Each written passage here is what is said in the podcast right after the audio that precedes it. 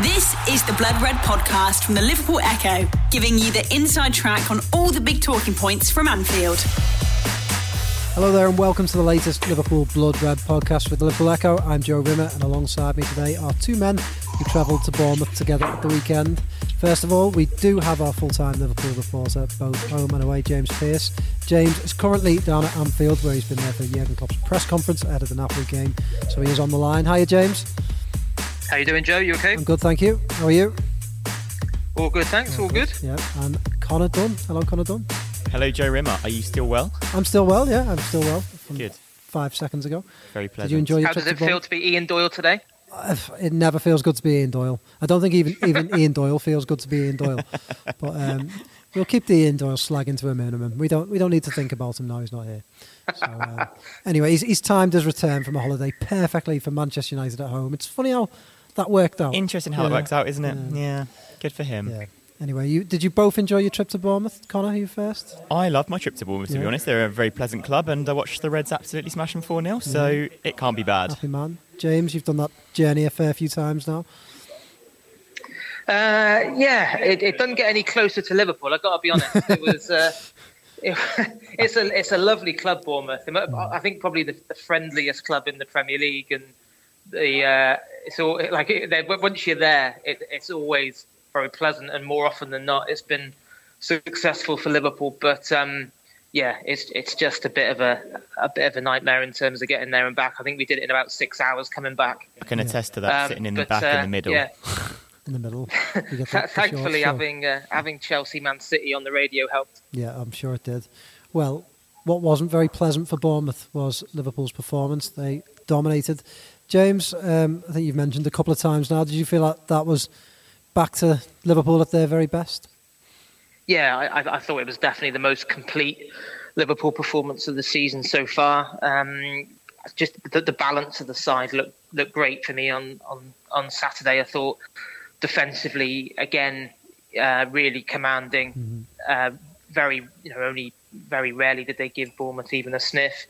And then going the other way um, looked looked really really dangerous. And you know I, I know Eddie Howe had a big moan about the the opening goal, and Salah was marginally offside when he when he tucked the ball away after Begovic had made a hash of Firmino's shot. But um, in the second half, Liverpool absolutely blew Bournemouth away, and I don't think that offside decision had any impact at all on the outcome because there was a big golfing class between the teams, and Mo Salah deservedly grabbed the headline, headlines because he was absolutely sensational, but um, it was far far from a, a one man demolition job. It was a it was a proper team performance with, with Liverpool. You know, I thought they were they really shone in, in all departments, and um, you know we haven't been able to say that very often this season. Yeah, well, I, I know you. The whole team does deserve the credit, but we will talk about Mo Salah. We we can't not. Connor, um, this was Mo Salah at his absolutely scintillated best, wasn't it? He was just on fire, tormented Bournemouth. I think the second goal that was my favourite when he, he refused to go down under Steve Cook's challenge and just he was just a joy to watch, wasn't he? Yeah, to be honest, it was absolutely sensational to be there to watch that. It was an absolute privilege to watch a player play like he did. It was just simply incredible. I mean, my favourite goal was probably the third one, just to tease and toy with Begovic like he did. I think he might have been the only person in the world that didn't realise Salah was going to chop him again, but nonchalant finish outside of his left foot past Ake defending on the line. It just had such class about everything he did on the pitch. And it wasn't even just the goals. He created loads of chances for Liverpool. He just caused so many problems for the Bournemouth mm-hmm. defence. His movement, his pace, he just they just could not cope. And yeah, it was it was sublime to watch. I know a lot of people were talking on social media afterwards about Salah not celebrating, and I say that in inverted commas because I think he did celebrate his goals. But you asked Jurgen Klopp, didn't you, Connor, about it afterwards? Did he seem to have any worries about it at all? No, not at all. And uh, he, he just said he didn't see it. To be perfectly honest, he didn't give a Pu- Pulled the particularly Arsene Wenger, did he? complete answer. But I mean, I think you've got to look at it like Salah for the first goal was marginally offside, and I don't know if he's trying to play it cool there and act like you know a bit under the radar to kind of influence the referee a little bit to give the goal. The second goal, he's obviously had studs raked down Yeah. the back of his Achilles, and he's clearly fuming about that. So he, he looks like he gives a little stare back to Steve Cook after he scores. That might be a reason he's not celebrated there. And then the third goal, he stood in front of the Liverpool fans, arms aloft as if Yeah, to be like, "Look at me, I am the king." Which you know, I could call that a celebration all day of the week. Definitely, definitely. James, you talked about the defensive performance. Uh, I'd like to, to pick two players out. First of all, making his 500th appearance in the Premier League, uh, James Milner, showing once again what a wonderful pro he is. How impressed were you at right back with of James Milner? Yeah, I, I thought he was he was very impressive. He's just, as, as you said, Dan, just a, a thoroughly top professional, isn't he? There's very very few players who have uh, who have played the game at the level he's played at for so so long. I think only the 13th in the Premier League era to get to, to 500 league games, and just underlined that the weekend is ongoing value to Jurgen Klopp because you know he's not a nailed on starter every week, but you know he's one of those players who the manager knows he can he can count on if if and when he, he needs him. Um, you know, made a, a big big contribution at Burnley in midweek with that brilliant finish from the edge of the box. His reward for that was to be instantly banished to left back for the last half an hour.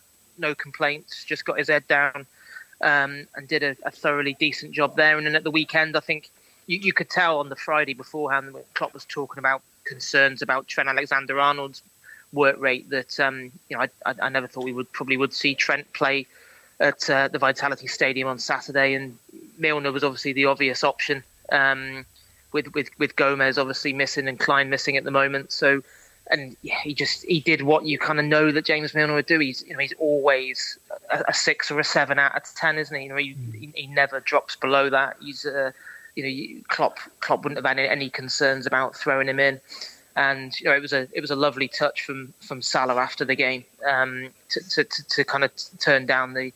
The, the broadcaster's man of the match of the award and, and say he wanted Milner to have it because I think that just kind of underlines the respect that all of the players in the dressing room have for someone like James Milner because of you know what he's achieved in the game and the way he's looked after himself to ensure he's remained at such a high level for so long. James, I think it's fair to say, isn't it, that if Liverpool are to win titles, people like James Milner, they're the sort of players you need in that squad, aren't they? Yeah, well, well, he's one of the very few, isn't he, who's actually hmm. been there and done it. I think you, you kind of look around that dressing room and Klopp quite often talks about it, doesn't he? That he, you know, he, he said it again here today, actually, at his press conference before the Napoli game, that you know we're not the most experienced team. Um, and and we've talked about it when Liverpool have got to major finals in recent years that they haven't had too many players who have who, who have sampled those occasions and, and know what it takes to succeed at the absolute pinnacle. But Milner does. You know, he's he he's been there. He, he's done it, and you know, th- you know, despite the fact he, he isn't going to start 40, 50 games or whatever this season, but he, he's just he's just a fantastic man and player to have around the dressing room because I mean, he is a leader, and you know what he gives Klopp extends far beyond what he does on a on a on a pit on the pitch. Yeah, and the other player I wanted to pick out from that defence, um, and Klopp was keen to pick him out as well, was Joel Matip, who, um, you know, I, I, I'll be honest, I've never not been Joel Matip's biggest fan, but I thought he played well at the weekend, and when Liverpool had a f- quite a few injury problems, he stepped up and did very well. Yeah, Yeah, he really did. Yeah, I Go on, thought. James. Go They're on. both desperate to talk about Joel Matip. I'll let you both have a say. So I, did, I didn't know if you were talking to me or No, or I didn't there. either. No, to to be be honest, fair. it is a problem The- with this this um, having you on the phone, James.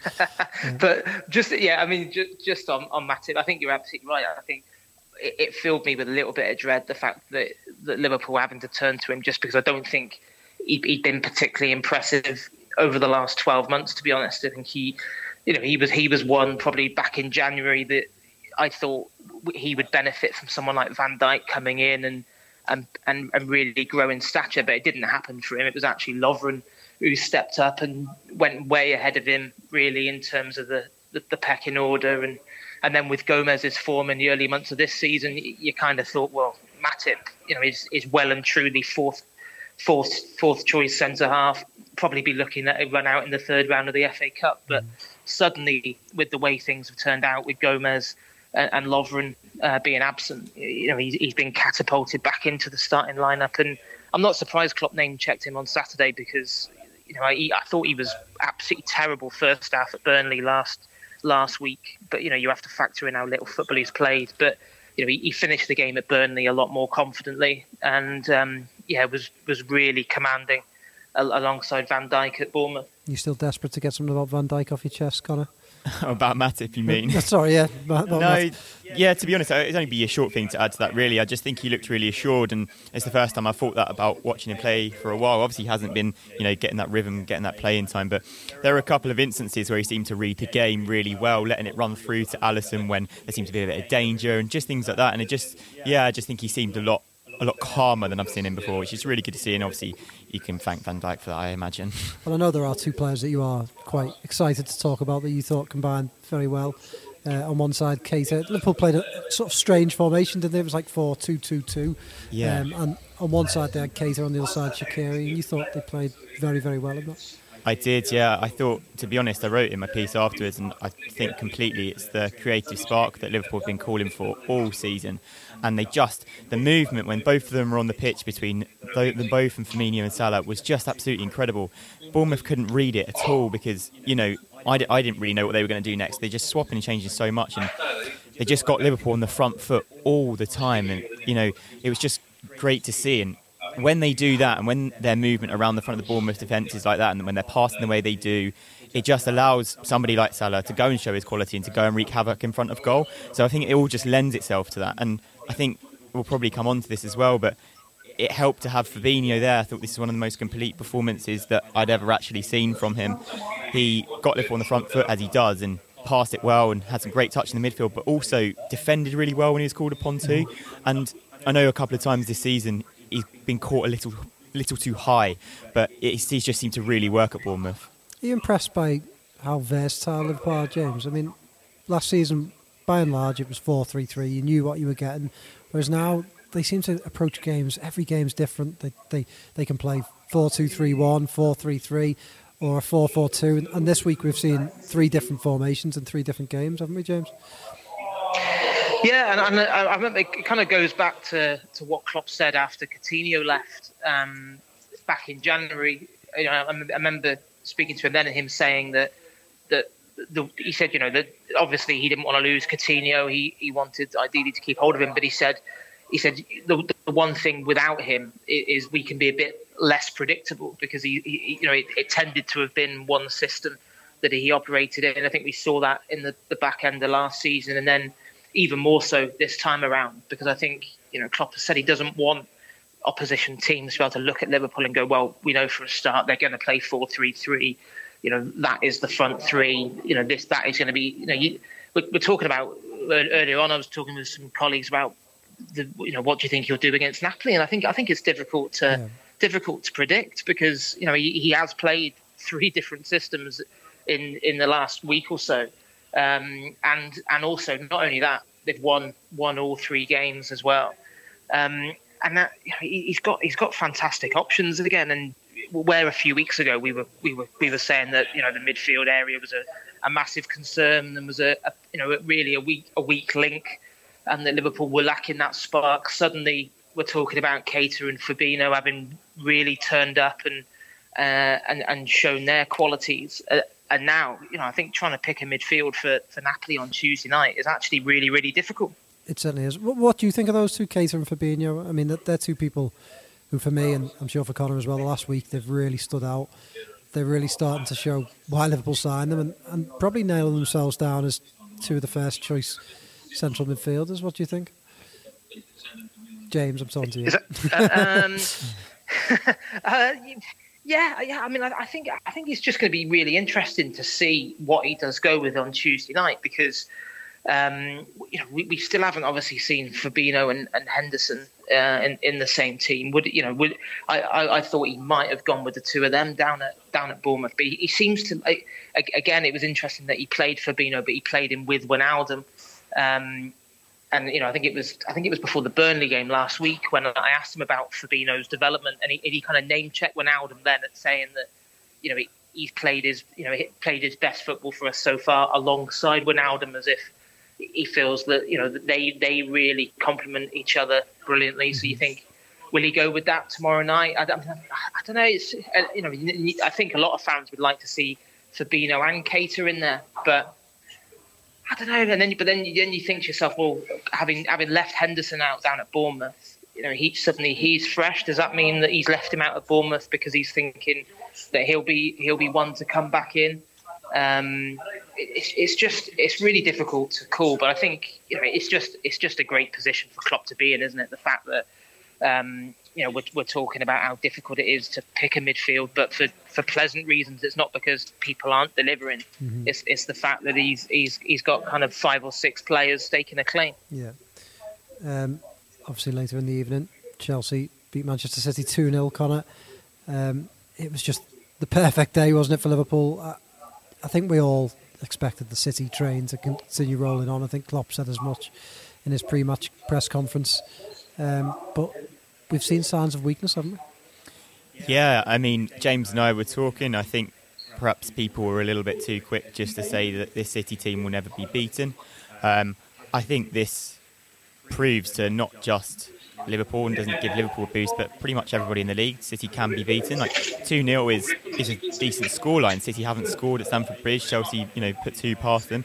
I think I found myself as uttering the words "get in" for a Chelsea goal for one of the first times in my life.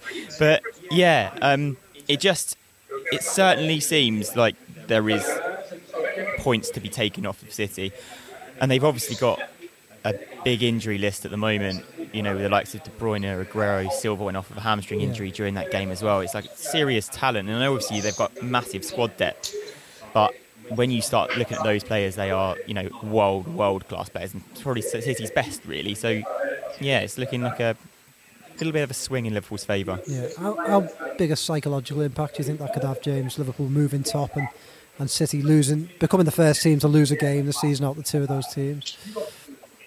Yeah, I think it, it, it, felt massive actually on Saturday. I think I know Klopp had played it down the, the, day before at Melwood when he was he was asked about the significance of playing first and actually being able to put some pressure on City. But I, I think that was I think that was key. I think I think that will have played a part on on Saturday evening. The fact that that suddenly City were, were knocked off top spot. I think um, you know, that certainly was always going to be one of their toughest games of the season outside of playing Liverpool, having, having to go to Chelsea. I think Sarri was obviously demanding a reaction after a couple of poor results they've they've had of late. But I think, yeah, psychologically, it's just massive, isn't it? Because as Connor said, I think people had been very quick to kind of talk up this Man City team as arguably the one of the greatest ever, and you know, and how you know are they were they going to repeat the you know the Arsenal Invincibles and, and all of that. And it's you know it's we're still a, we're still in early December. You know it's, it's crazy to be to be talking like that. And I think the fact that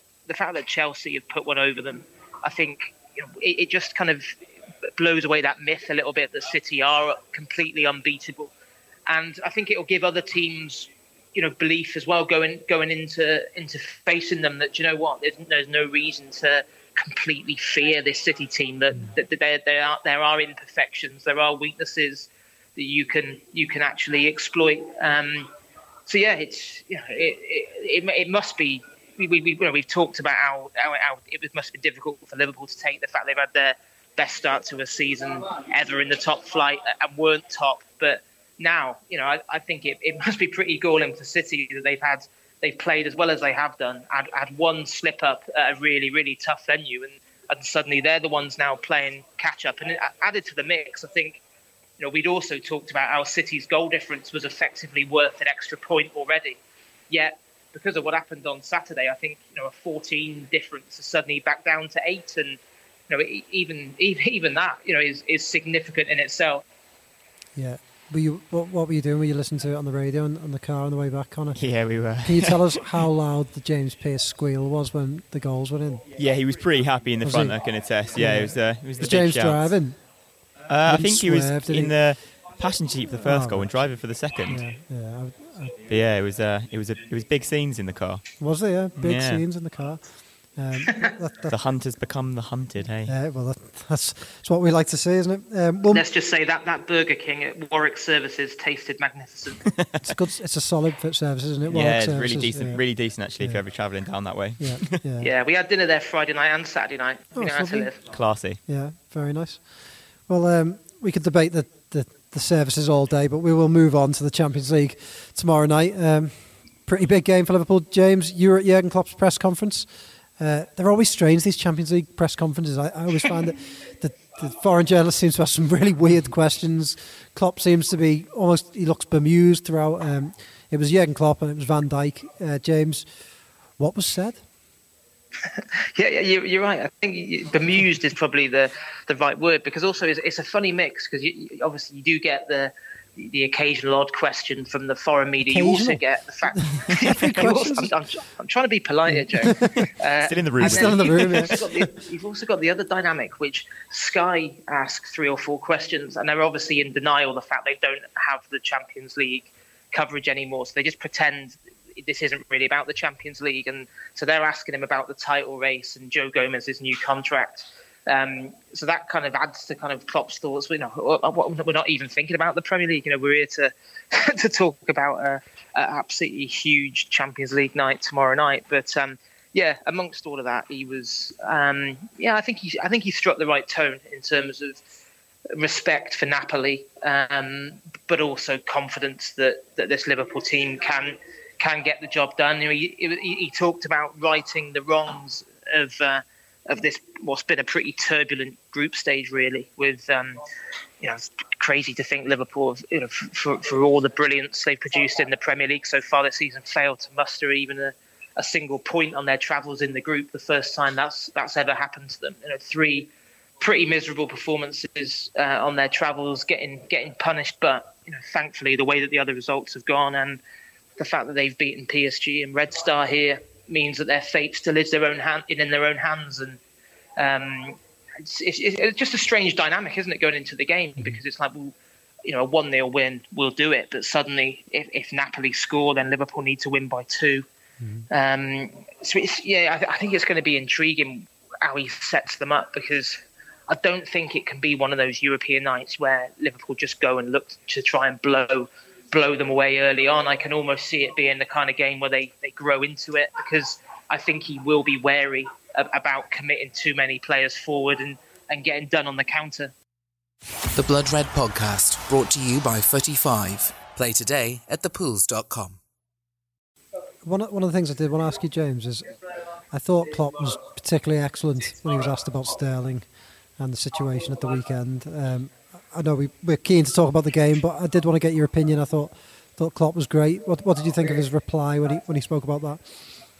Yeah, it was spot on, wasn't it? I think you know everyone was everyone's seen the the scenes of, of what went on at Stamford Bridge on Saturday night, and it was absolutely sickening. Um, you know, of course, you know Raheem Sterling gets a rough ride when he comes back to Anfield, but that's that's purely for for football re- football decisions and, and, and stuff that went on before he, he left the club. You know, everyone stands toe to toe with him on, on this one, and and Klopp, I think, put those put the put that stance of of the club across absolutely superbly because um, you know he, he talked about how you know in a, in a way he said you know we shouldn't even be talking about these people because.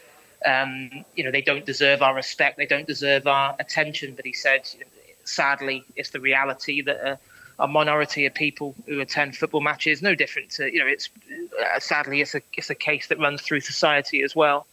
Um, and he said they need to be they need to be punished. So um, yeah, I think you know you, have got to take your hat off to Raheem Sterling. I thought it was brilliant what he posted on on social media on on Sunday. I think he's I think he's right as well to expose um, the way in which certain sections of the media have, have treated him at, at times um, and the, the double standards that's, that's gone on. Um, and yeah, it's, it's, you know when when you think what week before we were talking about a banana skin being thrown at Aubameyang um, when during the North London derby, it, it, you know it feels like you're back in the 1980s again, and uh, it's just thoroughly depressing. It is.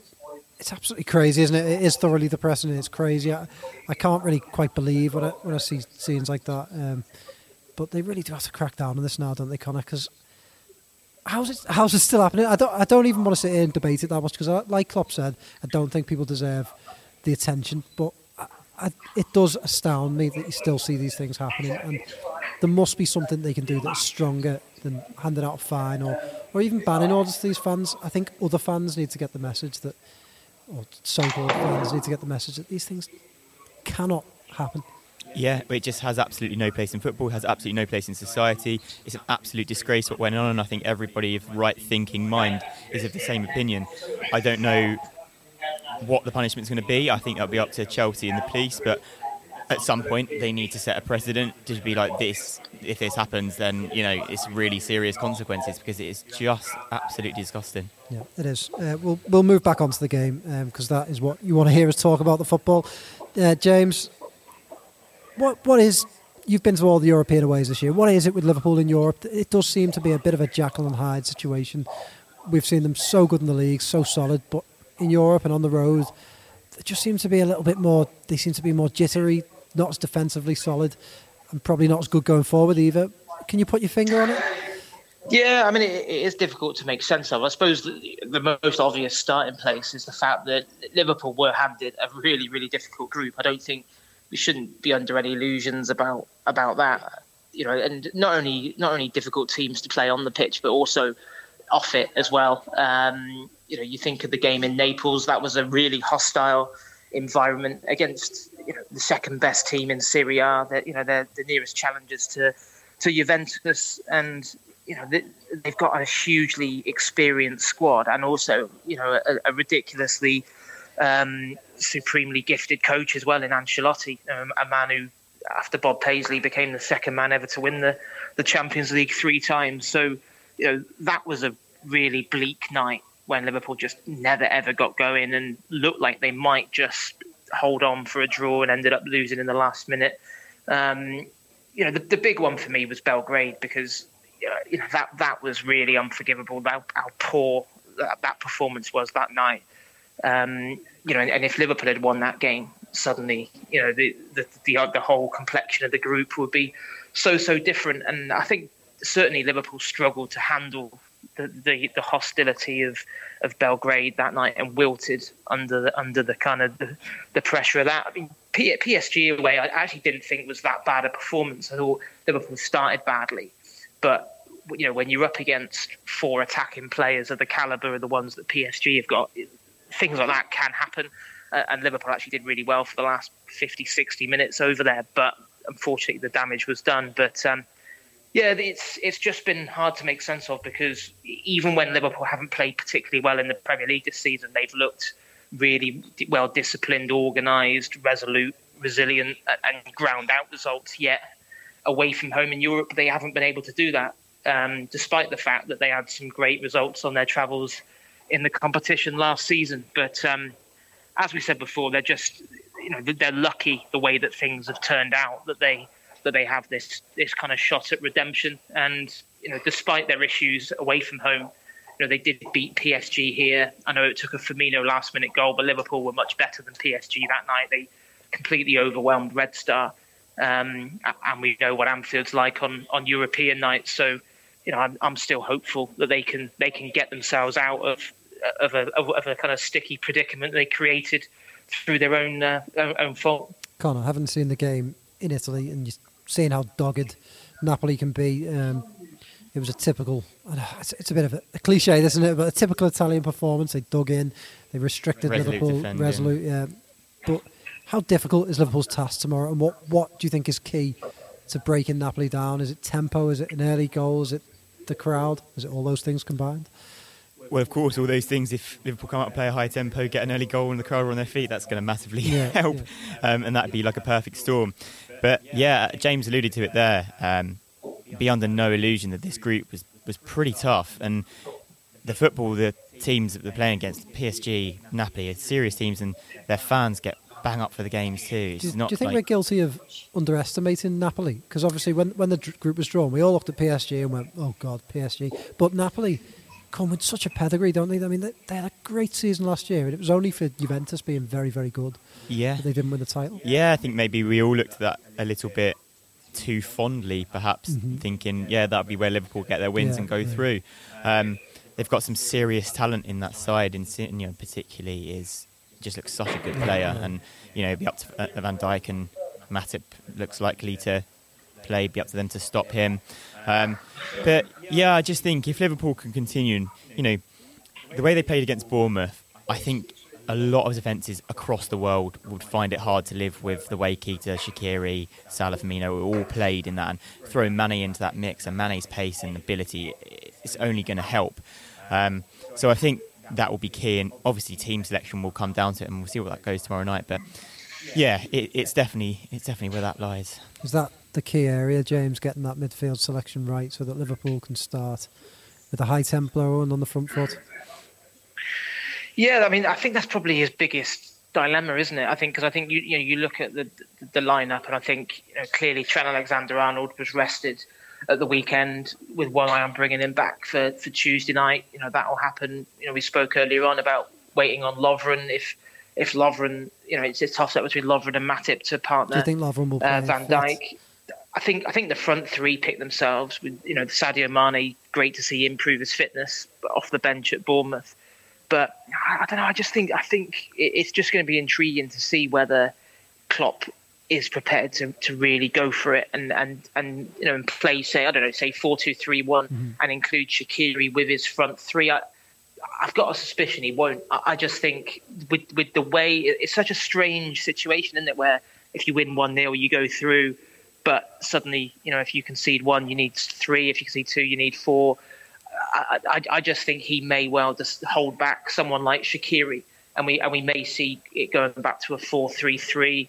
Um, the clean yeah, sheet is just vital, isn't it? It's just it make, will make such a difference not conceding. So you, you both think that he'd be tempted to be more cagey because I, I, I, tend to think that kind of surely attack is the best form of defence in in this game because if you got you got to score one, but if you score two, then surely you're in the driver's seat anyway, are you not?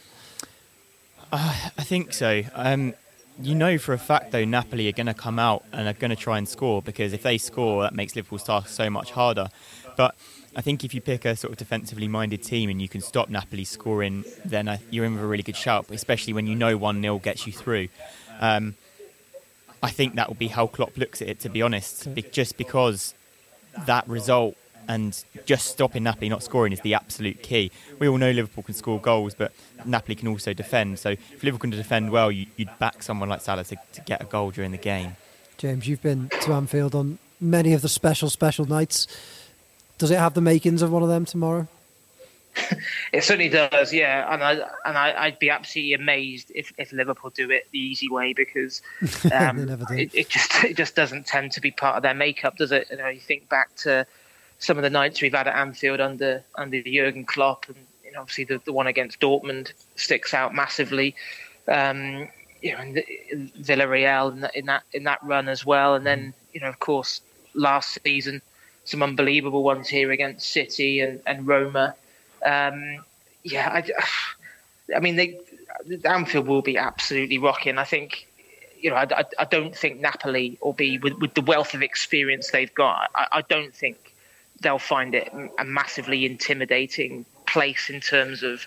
Um, you know, I, I, think they will have they will have experienced things like it before. I, I actually think it might be quite cagey. I just it, that, that's why I just think it's going to be so intriguing what he does go with because like I said, my suspicion is he goes with solidity, um, an organisation in midfield, knowing almost in the feeling that Liverpool don't need to chase the game in the first 30, 40 minutes, and that you know nil nil at half time is not the end of the world. I don't think it's. I don't think. I don't. I'd be. I'd be very surprised if it's the kind of game where Liverpool absolutely fly out of the traps and try and score two or three in the first 20, 25 minutes. I, you know, it's I think we've seen a more pragmatic side to Klopp this season with the way that he set Liverpool up. Um, and I think his respect for Napoli and his respect for Ancelotti um, may well have a, an influence on the on the team that he picks. And um, yeah, I, I, just wonder whether we might see like a midfield of even say say Fabinho, Wijnaldum, Keita, something like that, ra- rather than a, a more ambitious four-two-three-one where you find room for Shaqiri and the front three. Interesting. Well, I'll get your predictions and your, your starting lineups in a minute. But first, James, I just quickly want to touch on Joe Gomez's new contract. Um, great news for Liverpool, albeit when I see new contracts these days, I don't, I don't, know about you, but I sort of just shrug and think, well, that's great. You know, as long as they, they don't have a year to left run on the deal, I, I don't put a lot of great thought into contracts. First, James, what what sort of what does this news mean for Liverpool and how impressed have you been with Gomez this season? Yeah, well, I, th- I think it, it, the fact that he's been given this contract is just reward for you know the amazing development we've seen him in the in the last. I think it was I think it was only January January 2017. I think was his last contract. So it's it's you're right. It's not like one of those contracts where it was running down and Liverpool desperately needed to kind of protect their investment or anything like that. I think it just is the case that you know he he has catapulted himself to such a level now that Liverpool accepted that development needed to be recognised, and um, no great surprise that negotiations were wrapped up so quickly. I think it was late October when, when they when they first picked up the phone to his agent, and Oh, um, quick, so it? we're talking about you know five six weeks down the line. It's all it's all done and dusted, and you know great great timing as well for Gomez and after after the you know the heartache of suffering that leg fracture at Burnley last week.